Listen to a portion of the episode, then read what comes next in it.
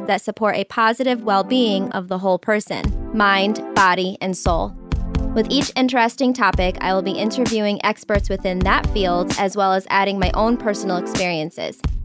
If you're looking for more happiness in your life, Bliss is the podcast for you.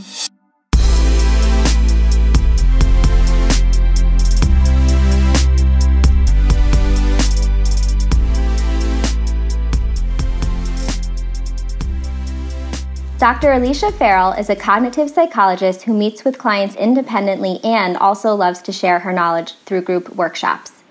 She enjoys talking to parents about how to raise children that are responsible, determined, and have a great self esteem. In this episode, Dr. Farrell and I talk specifically about anxiety, the monster among us. I hope this episode brings some clarity to your life, especially if you suffer from anxiety. Enjoy. Welcome to the Bliss Podcast, Dr. Farrell. Thank you for having me. I am so happy to have you here. Tell us about your professional journey. Did you always want to be a cognitive psychologist? No. I know, right? yeah. Yeah. So, I mean, my story is probably not that much different from a lot of people's story. Mm-hmm. Uh, I started out in some, doing very something very different. Mm-hmm. Um, my undergraduate degree is in public administration and journalism. Oh. And I thought I was going to follow in my father's footsteps and, and do PR and marketing mm-hmm. and things like that. So I did 10 years of work like that in corporate America and um, was very unhappy. So it was at that point that I decided I would go back and get my doctorate. Uh, and then I was a professor at George Mason University for uh, nine years and wow. um, and then we moved up here to Old Saybrook, Connecticut, which mm-hmm. is where we're we're doing the podcast, and that's when I started my private practice and my professional speaking career. So it's been uh, it's been a very very cool journey. Yeah, I'm so happy that you switched careers. oh, it's I'm so happy to learn everything from you. Um, so today we're talking about anxiety, and I know sometimes people might get anxiety and feeling stressed or excited a little bit different. They might have a different idea of what those exactly mean.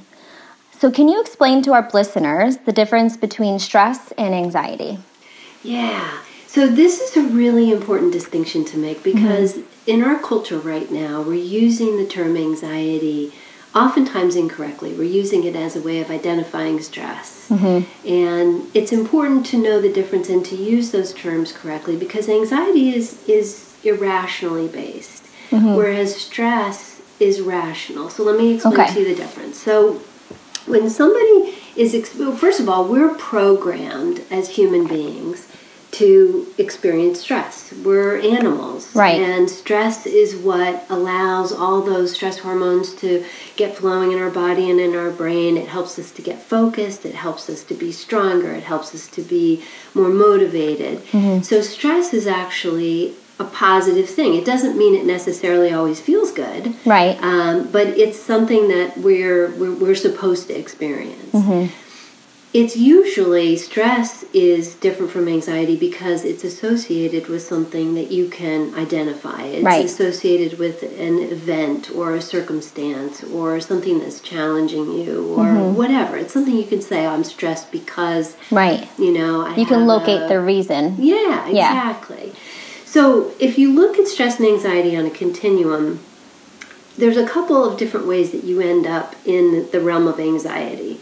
And there are moderate levels of anxiety where you still function relatively well. And then there are severe levels of anxiety where you don't function very well. Mm-hmm. So, one of the ways that you end up in anxiety is to be under a chronic amount of stress that isn't being attended to over a long period of time. Mm-hmm. That may then turn into anxiety, which means that your body is producing um, a, a level of stress hormones that are actually toxic in the sense that they, they build up in your brain, they shut down your ability to think well, mm-hmm. to process well, to perform well. And then they may also change your, your everyday behaviors. Mm-hmm. So, socially, you may withdraw.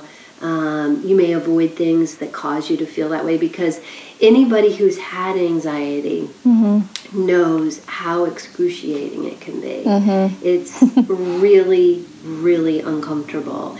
In fact, I recently had a client who was dealing with some depression and he had an episode of anxiety and he came in and said, You know, I think I'd rather be depressed than anxious. yeah. Um, so, anxiety can be mild mm-hmm. and it can come and go, or it can become chronic and actually be a disorder. Okay. Uh, so, that's kind of how that continuum works. Unfortunately, in, in this day and age, we're identifying stress oftentimes as anxiety, mm-hmm. um, which is it's it's unfortunate for adults and it's also um, particularly unfortunate for children mm-hmm. because they are learning that stress is bad, right? Right. And and stress is normal. Right. And what we need to be doing, and as adults and mm-hmm. with our children, is normalizing the fact that you're going to go through times that you feel this way. Right. Yeah, you might feel uncomfortable right now, but it's because you're learning something new, maybe, exactly. or you're trying something that is put putting you in in in your uncomfortable zone. Yeah. You know. Yes, exactly. Yeah. And you're, you know, you're confident enough, you're powerful enough to work your way through it and mm-hmm. get to the other side. Real anxiety. you, I only laugh because I've I've experienced it. It's horrible. It is the worst feeling the entire. I think I'd rather die than have that feeling. Yeah, it's it's horrible. And people that have never had it don't understand. I was that person. So up, until about four or five years ago, I never had anxiety. And I'm such a go getter. I'm an adventurer. I mean, I'm trying this podcast. Never would I have thought I would do something like this and be able to sit here with you today I mean, of course, I'm nervous, but those are normal, like, nerve feelings. Like, I now can determine the difference between being nervous and excited versus having anxiety.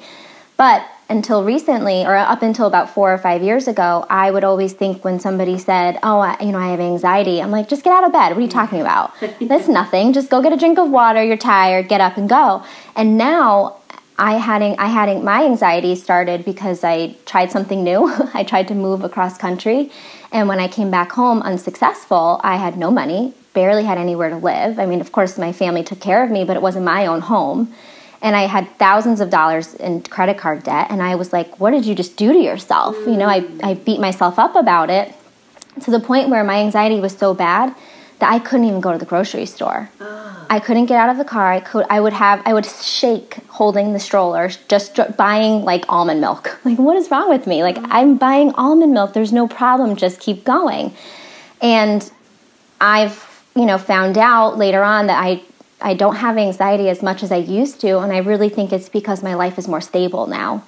And I think that that was, you know, in the past, that's what happened to me. And now, I, when I hear people say they have anxiety, my heart goes out to them because I know exactly now what it feels like. And listeners, if you don't know what it feels like, I hope you never experience it because it's debilitating and you are stuck and you feel like there's no solution.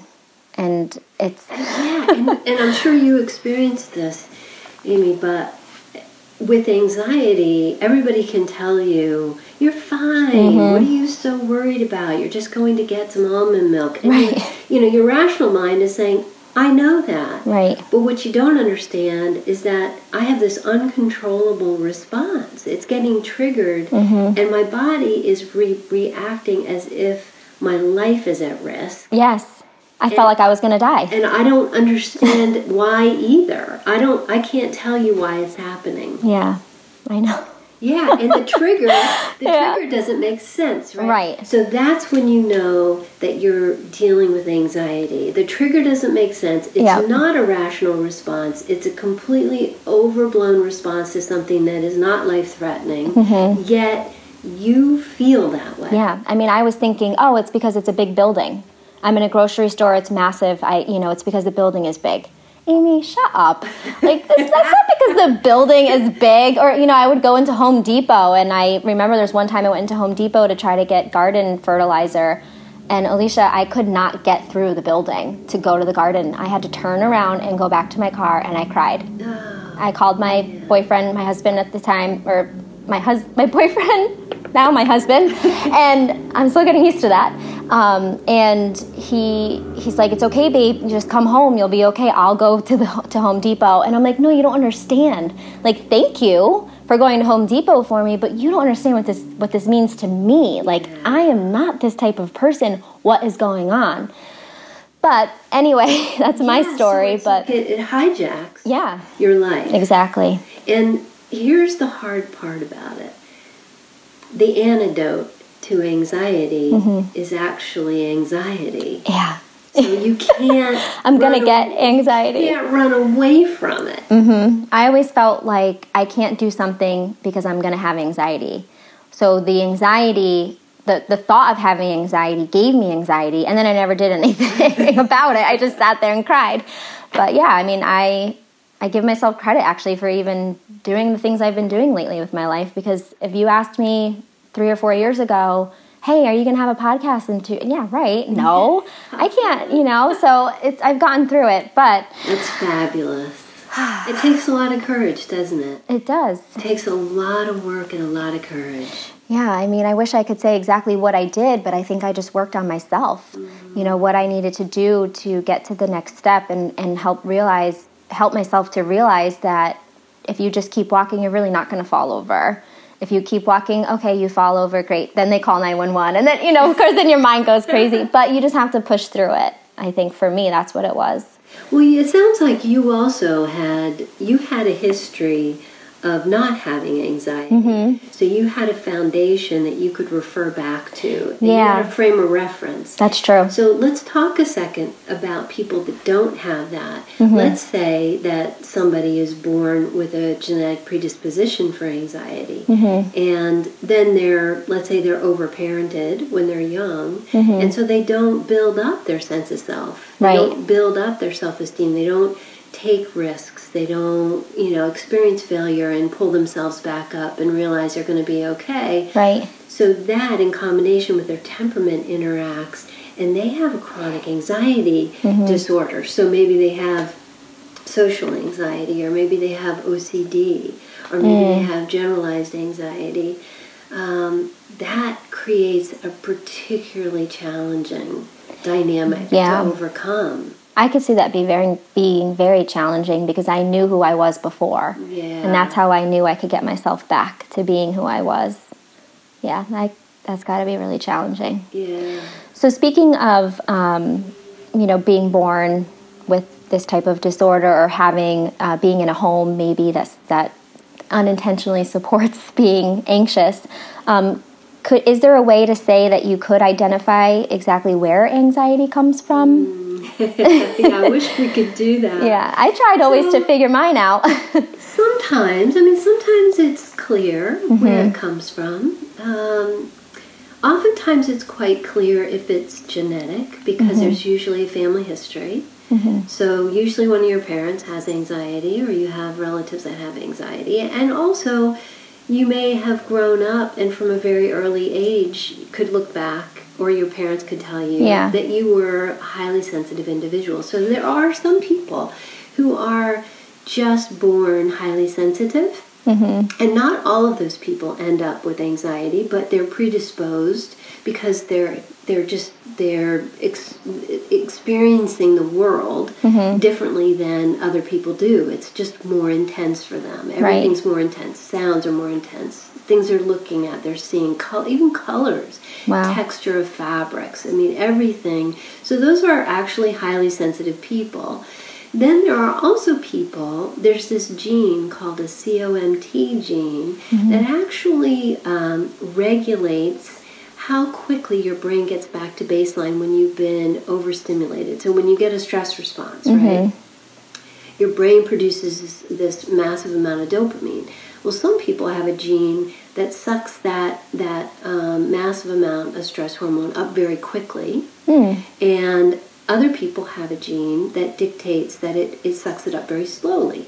So the, Wow. those individuals who have the gene that allows them to get back to baseline very quickly, we call those people warriors because they actually thrive under stress. Like they will create stress in their lives. Wow. Um, they'll uh, because when they're they're stimulated that way, they perform better. When they're not stimulated that way, they don't. They don't perform very well. Right. Then you have the individuals that actually um, takes them longer to get back to baseline.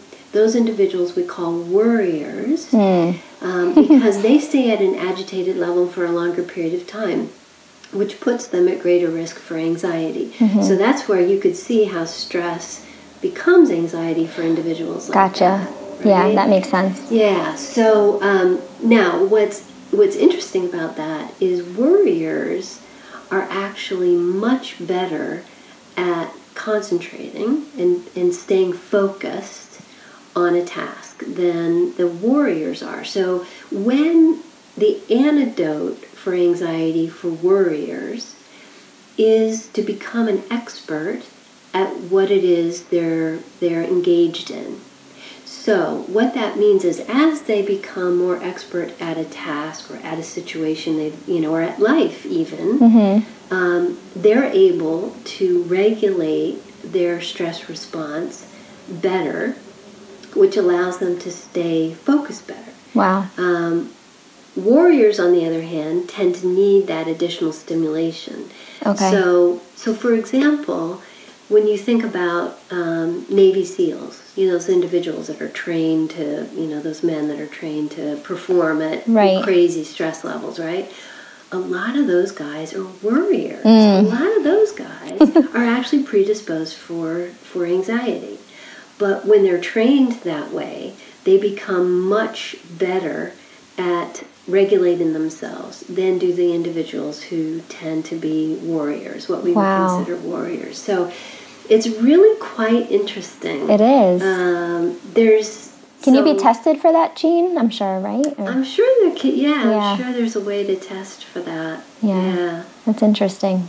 I was listening I'm thinking to, about my family members yeah, and people I know. Like, hmm, I wonder if they're warriors or worriers. It's interesting. It's all. It's funny because when I um, when Or I'm myself. speaking to a large group, you know, I'll I'll ask who you know who's warriors and who are and they'll people self-identify very quickly. But the warriors are so proud of themselves. Boy, they just raise their hand, and the worriers are like, "Oh, I'm not sure. I want to tell anybody I'm Yeah. a worrier." But the truth is that. Um, that the worriers actually have an advantage once they learn to regulate. Wow. Once they learn to control um, what we call in cognitive psychology their thought traps. Mm-hmm. So, and I don't know if you experienced this when you had your episode of anxiety, but getting stuck in, um, for example, fortune telling, which is when you look ahead and Mm. you actually, you know, irrationally believe that you know what's going to happen Mm-hmm. and it's not going to be good. Yeah. So you get stuck in this trap where you think about everything to death. You try to Right.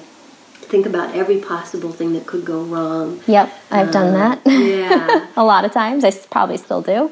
If my husband doesn't call me back, I'm like, oh my gosh, where is he? Oh, yes. He's driving. Oh my gosh, where is he? I call him. I'm like, your phone, why didn't you answer? He's like, babe, I went to the grocery store. I'm like, no, you didn't tell me you were going. You need to come home. Yeah, I get like that still. Yeah. But So it's just the type of person I am. telling. Yeah.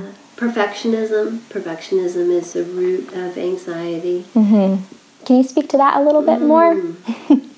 Mm. This is a really, really big topic for me these days. Um, I have a whole talk on perfectionism and the pressure our kids are under to be perfect and how it's contributing to their mental health issues. Hmm. So, when you, there are three different kinds of perfectionism. Okay. One is when you expect yourself to be perfect. One is when you expect other people to be perfect. Mm-hmm. And the other, and you can be all three by the by the Oh, way. You can, okay. You can have the trifecta, which many perfectionists do. Um, the third one is when you you believe that other people expect you to be perfect. Mm. And that type of perfectionism in the last 15 years has grown exponentially in our younger population.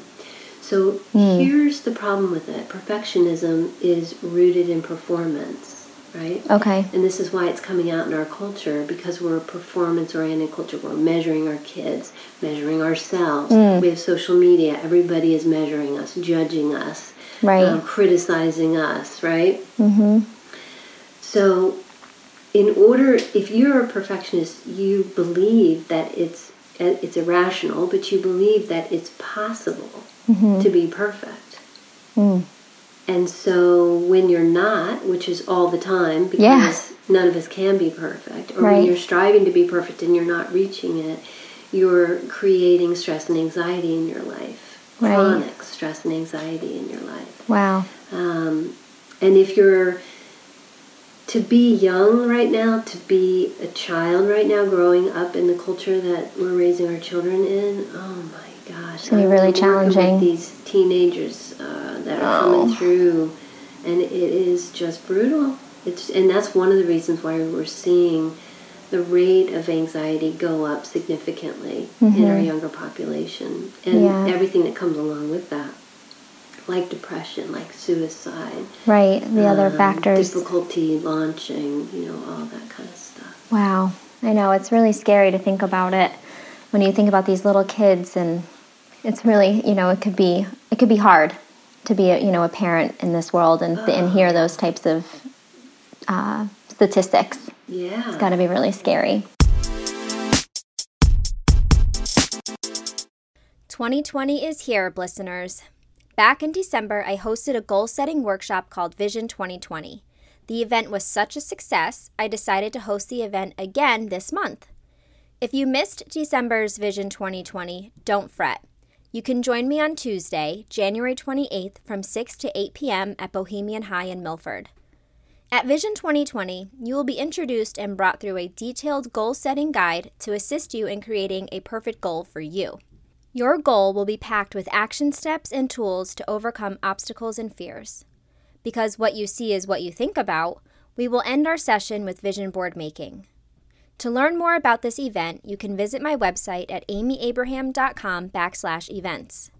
Vision 2020, January 28th from 6 to 8 p.m. at Bohemian High in Milford. Be sure to tell your friends about it and invite them too.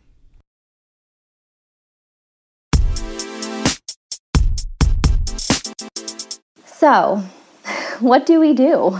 What is your advice if we are having that anxious moment or if we're feeling we're you know going through that fortune teller, you know, wheel like you were talking about? Is any tips? What could we do to kind of get to the other side? Yeah. Is there is there a magic pill? Well, here's what's so cool about living in the, the day and age that we do. Good stuff about it is that anxiety is treatable. It really is. Good news. It's Good it's- news. It is treatable. It's not. It's not easy. Mm-hmm. It's a lot of work. A lot of hard work to treat anxiety. So first off, let's start with stress. If you're stressed, um, do something about it. Mm-hmm. I agree. Identify your problems. Identify your issues, and do something about them. Mm-hmm. All right, we we live in such a stressful world. So one of one of my tried and true suggestions is to get off social media. Mhm. Get off social media. If you find yourself chronically stressed, take a break. Mm-hmm. Get off social media because you will be shocked at how much it's contributing to your stress. We never stop. We never take the time to integrate how we're feeling and what we're thinking, Mm-hmm. to process what we're feeling. We're constantly Do you think that social media the content that we're looking at or the act of just escaping? both. Both. Okay. Both. Yeah, because I could see what you what you're saying. You know, I I sometimes you know I when I'm on social media, I'm I catch myself. I'm like, what are you doing? Go make dinner or get off your phone. You know, you missed out on this great conversation with your husband or something. And then there's other times too with what you were just saying about social media influencing perfectionism. So I could see you know definitely get off the phones. Except don't don't get off the phone. Listen to my podcast. well, this is wonderful to do, right? Right, To listen right. to things like this, and there's so much wonderful content out there. You just have to be thoughtful about the time. I there's this quote. I'm reading Marie Forleo. I don't know if you know who she is.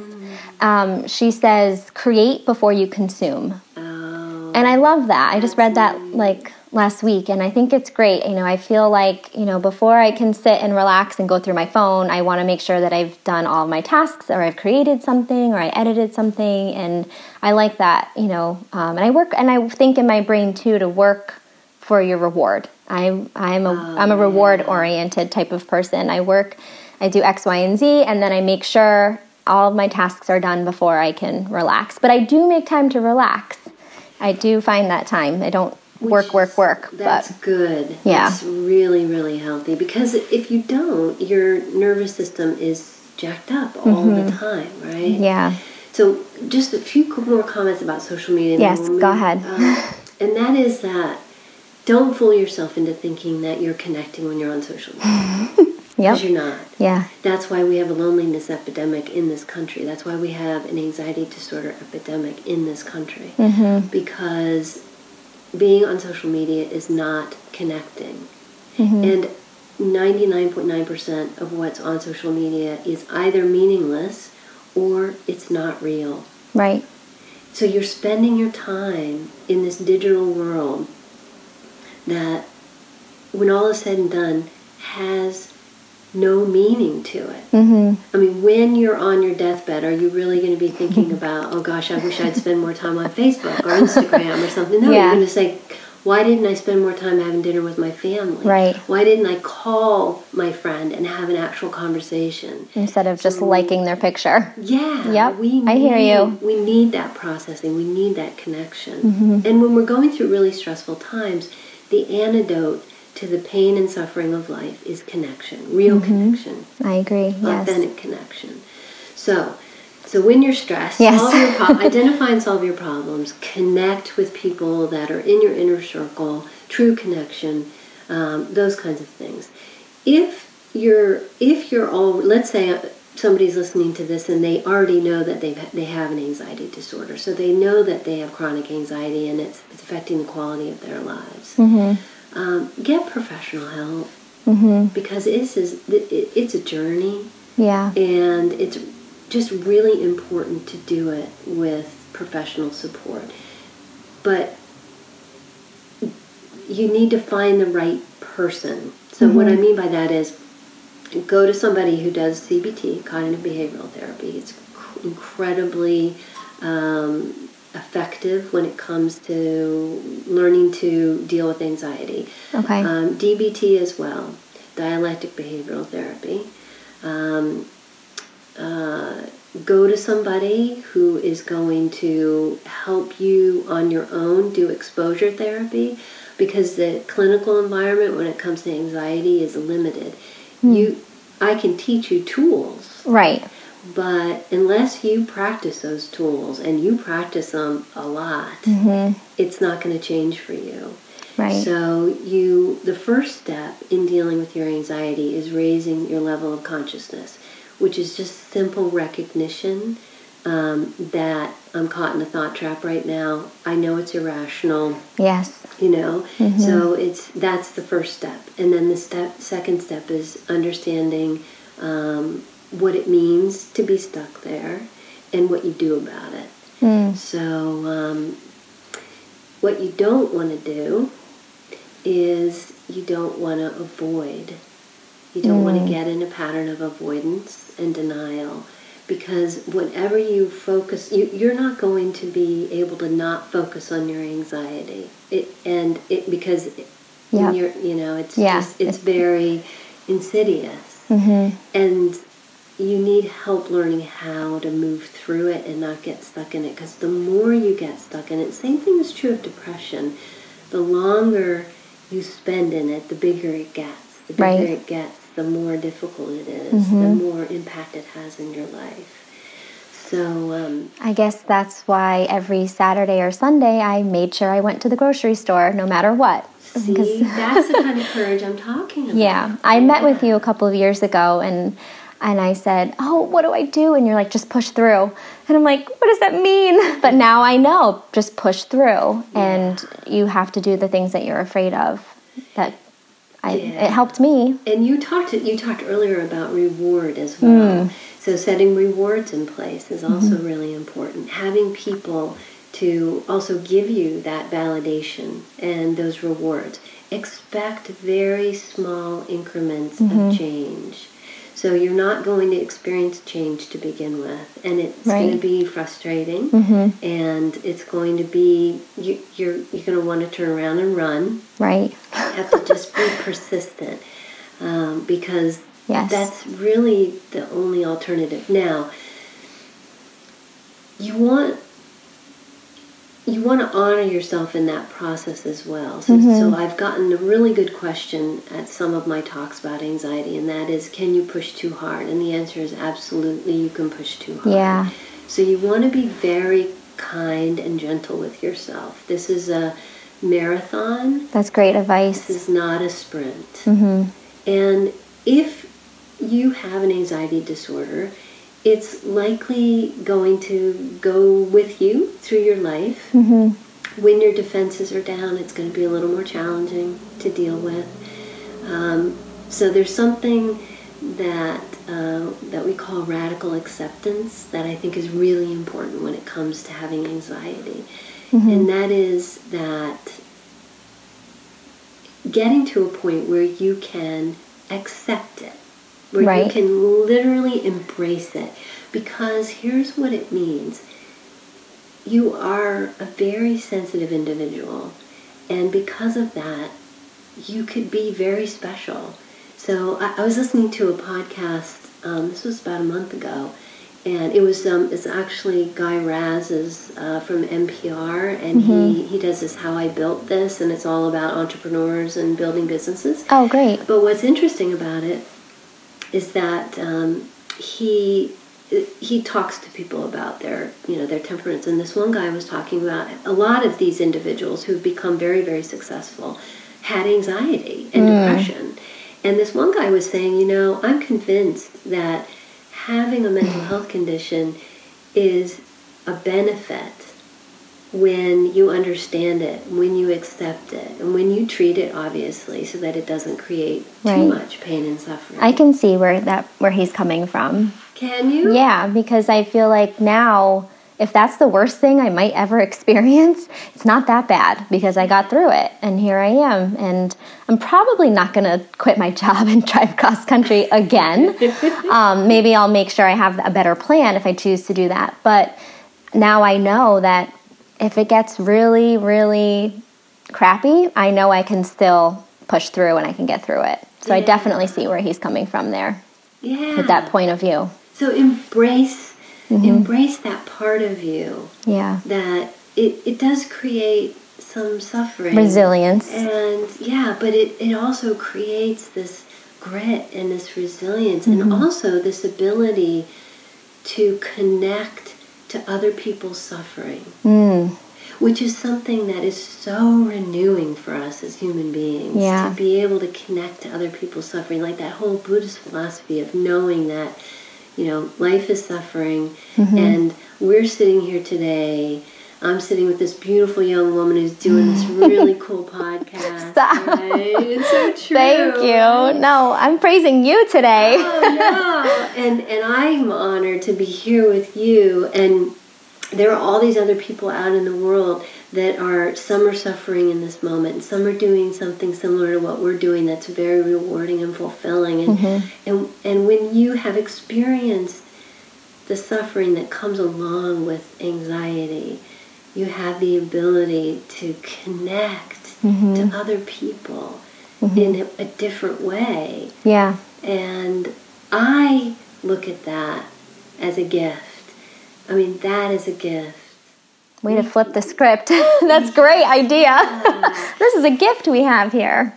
No, I agree. I, I definitely hear what you're saying about that. I think, you know, in my profession, I'm I have to be empathetic 24 seven. You know, working with children, and I think having this, you know, having experienced anxiety, working with children every day, I know that I can support them in ways that I probably might not have been able to in the past. Yes, exactly. Yeah. So I know you were talking about making sure that your anxiety is treated. and seeking professional help um, is one of your top tips. But what if um, you don't? You know, what are the what are the consequences if if you have anxiety and it goes untreated and it, it keeps building up, like you were saying? Wow. I mean, it's just well. Look, the consequences are significant. Mm-hmm. So you're at a much greater risk for depression. Yep.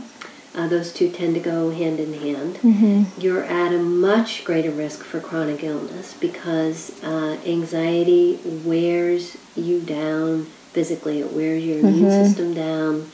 Uh, all those, all those stress hormones, because you're in fight or flight a lot. Yeah. Right. Mm-hmm. And um, the only way to really release all of that is to exercise. By the way. Oh yes. Exercise is critically important. If you have anxiety, you need to exercise. That's Mm-hmm. so, so important.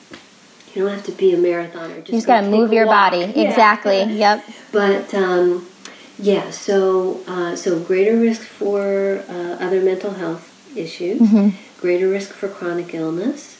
Um, there is some preliminary research that is suggesting that chronic stress and anxiety actually causes damage to your hippocampus, which is where a lot of the stress hormones tend to congregate. Mm-hmm. That's your central processing unit. You don't want to lose that. Mm. You don't want to lose brain cells there because as you grow older, you're naturally going to lose some. So you want to kind of start with a little more. Mm-hmm. Yeah, right? keep them as long as you So- can. Yeah, yeah. Exactly. So there's a chance that um, that stress, chronic stress and anxiety over long periods of time could put you at risk for dementia later in life. Mm. Oh my goodness. Anxiety has a way of disconnecting us, which um, which is very unhealthy. Right. We want the opposite. We want to be connected. It it causes um, cognitive issues. Mm-hmm. So it makes processing difficult. It causes problems with memory. If you if you're young and you have a developing brain, you obviously want to have it treated um, because you don't want those stress hormones influencing the development of some of those really key areas of the brain, like your prefrontal cortex and your Right. hippocampus, and um, it can affect speed of processing. Mm-hmm. So it's it, it really you know, it really is Scrooge that we want to pay attention to. Right. Can we talk a second about medication? Because Sure. I think that this is so. Medication is awesome, um, but it ha- that decision to go on medication has to be um, taken very carefully. Um, let's first talk about adults and medication. Mm-hmm. So, oftentimes, if you've had anxiety, chronic anxiety, for a long period of time, you might need some medication to take the edge off in order to get at it because it's got its claws in you. Mm-hmm. Yeah, I could see that. Um, so, yeah. So, that's what you want to use medication for. Some people um, have major depressive disorders, and anxiety is an outgrowth of that, and they may need to be on medication indefinitely, maybe even the rest of their lives. Certainly, there are those individuals. Um, oftentimes, though, what you can do is you can go on a medication for a period of time, work with uh, a therapist, and eventually either come down on that medication or get off that medication. You have the tools. Right. You may need to go back on it during really stressful times in your life. Okay. Um, now, having said that, medication is not the answer. So, if you have chronic Mm-hmm. anxiety or an anxiety disorder, you want to work with a clinician in addition to medication because the medication isn't going to take care of the anxiety. Mm-hmm. It's just a Band-Aid. Right? Yeah. Kind of theory. And- Yeah. Yeah. So it's like a tool, but you need more than just that. You do. Yeah. And some of the medications that, um, like Klonopin, like Xanax, those medications, when taken chronically, actually shut down the brain in the sense that the brain learns that it doesn't have to take care of your anxiety response chemically because the medication, the pill's doing that for you. Okay. So what happens then is if you try to get off of those medications, the anxiety rears up in a big, big way. Right. So you just want to be really, really careful and go to someone who's very, very good. Right. Now, in terms of children and anxiety, Mm-hmm. you want to go extremely cautiously towards medication. If you go to a clinician and the first thing they say to you is, "Yeah, we want to put your teenager on antidepressant medication," uh, go to somebody else because yeah. there are a lot of things that can be done, particularly in these younger years when these individuals are still so malleable, right? Right. Um, to address the the issue. So you've got to go down that road 1st mm-hmm. uh, before you go down the road of medication. If you have a child who is suicidal, has major depressive disorder, can't get out of bed, mm. you know, mm-hmm. I'm in an extreme, extreme situation. Of course. Of course. Right. Then you've got to consider medication. Mm-hmm. But in the great majority of cases in this day and age, what the kids are experiencing is chronic stress mm-hmm. that is starting to turn into anxiety Mm-hmm. And it has to do with the pressure they're under. It has to do with the way they're thinking about things. Mm-hmm. And there's so much more we could do about that that yeah. we don't need medication for. Right. So. That's a good point to make because a lot of people, you know, think that they, you know, that they can just take a pill and they'll be fine. But you know you're not doing the work right and then you you won't be fine in the long run no yeah no that's great advice in one or two sentences, how does treating anxiety support a blissful life? well, anxiety robs you of your joy, mm-hmm. just like depression robs you of your joy.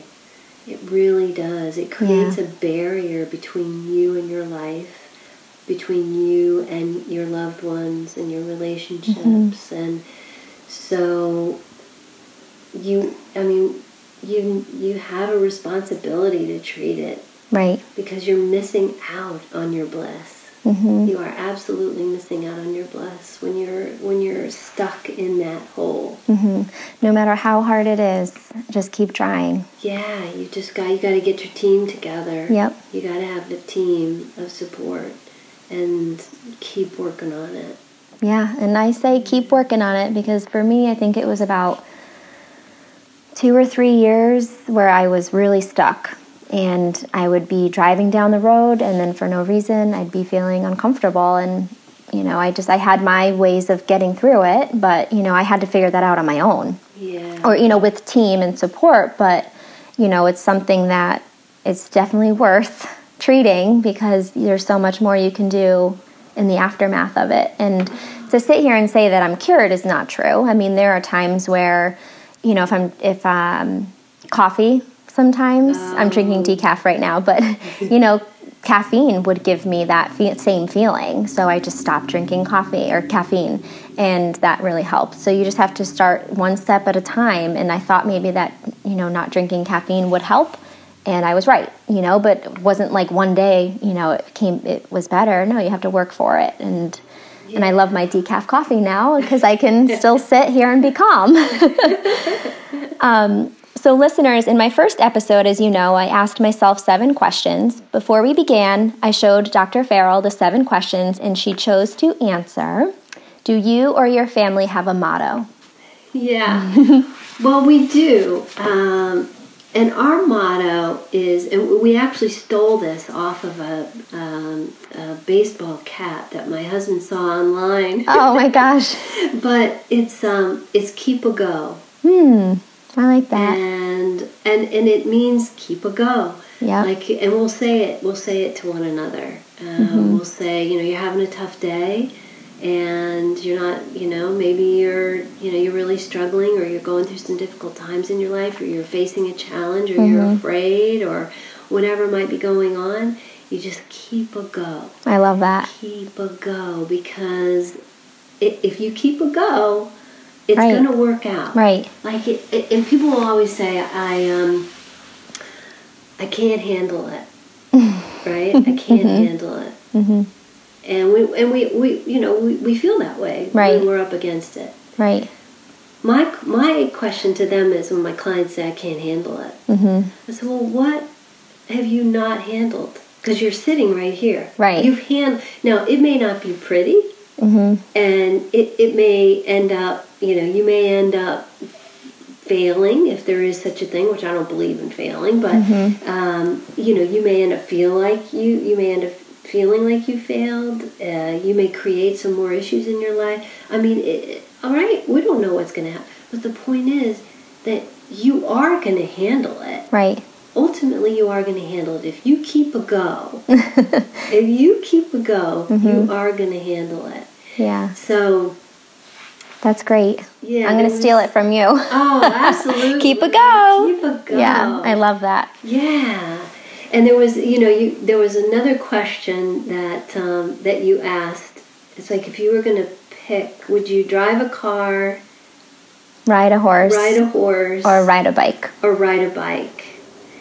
And and I wanted to just touch on that because I think Mm-hmm. for me it's related to that whole idea of keep a go, right? Mm. So I would ride a horse. Mhm. And the reason is because a horse is a living thing Mhm. that's connected to the earth.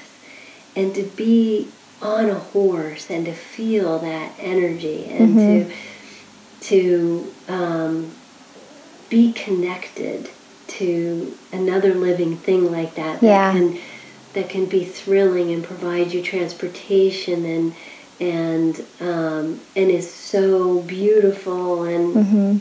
to me, a moment like that is a keep a go moment. Like if you keep a go, you get on the you're on the horse and you get to stay on the horse. Right. And that that's kind of how I like to live my life. I like to live my life on the horse Yeah. uh, because I don't. Uh, yeah, I just I just want to be connected to life like that. Now that you are saying this, I, I totally see where you're coming from with being connected.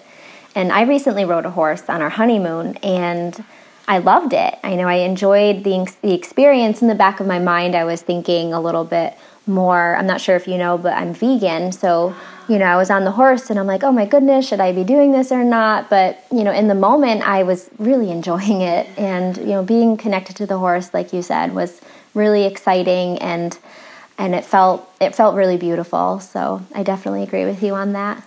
And to, to you know, the horse is bigger than us. Yeah. It's more powerful than we are, Mm-hmm. and yet we can get on it. And Right. I, I'm not an equestrian, trust me. I mean, I've ridden horses, and you know, we did a dude ranch and all that, and Yeah. Mm-hmm. I'm, I'm not great on a horse. Like I don't know what I'm doing really, But you still felt but I still got on it. Yeah. right? So that's the other thing. Just think about the first time Mm. you get on top of that horse. Right. It's like it's the way you feel is the way you feel when you do everything the first time. yeah. It's the way you felt that you don't remember, but it's the way you felt when you rolled over for the first time and you realized you weren't going to fall. Mm. Or when you got up and you tried to take your first step. Or Right. you had your first kiss. Or, Yeah. you know, it's it's that same feeling. Yeah, that excitedness. Yeah, and Yeah. this thing is bigger than me and I don't know what it's going to be like, but I'm going to do it anyway, right? Mm-hmm. Yeah, no, And- that's awesome. And that's that's the challenge with anxiety is I'm going to do it anyway. Mm-hmm. That's a great connection. And when you do it anyway, it subsides. That anxiety subsides, and as it subsides, the joy fills in, right? Mm-hmm. Yeah. And Yeah. You, you feel energized, and I, my clients that I work with that have anxiety disorders, that you know they'll go out and they'll find their courage, and they'll go to the grocery store, and they'll you know they'll do something that they're terrified. And they come in so pumped up. I oh know. I I'm so proud of myself. I know. I remember calling my mom and telling her I went to the grocery store and I did it. She's like, "What are you talking about?" I'm like, "Mom, don't you remember?" She's like, "Oh, I knew you could. You're fine." You know, she's just encouraging me. But yeah, I was so proud. She's like, Oh. "Yeah." She thought it was such a small accomplishment, but for me, it was such a big deal. It was huge. Yeah. It was so huge. And the alternative was that you you don't go to the grocery store. And maybe then you can't go to the grocery store. Ever again? Right? Yeah. And then your life starts to become narrower and smaller Mm-hmm. and narrower. Yeah. I yeah. Oh, well, there's lots we can still talk about, Oh. but I want to thank you so much for your Thank time. This has been extremely informing, and I'm sure the listeners would like me to thank you for your advice. And if people would like to learn more about you or connect with you, where can they find you? Um, my website, which is Alicia Farrell, phd.com. Um, and then they can always call me, Okay. 860 575 9076. Okay, great. Yeah. yeah. Anywhere in the world they can call you? Anywhere, Right? yeah? Okay, yeah. great. Yeah, because you can do um, like Skype or something like that and Yeah. meet with people. That would be great. Yeah. Well, thank you again. Yeah, thank you for having me. This has been so much fun. A lot of I fun. appreciate it. I revisited a lot of things I haven't talked about in a while, so that was nice for me Oh, too. Thank you for sharing your experiences because I'm sure your listeners find that to be very powerful. It's, it's such a wonderful example of how you can heal, right? Yeah, well, I'm still working on it, but I'm definitely better than where I was a couple of years ago. Yeah, So- that's awesome. Thank you. All right, take care.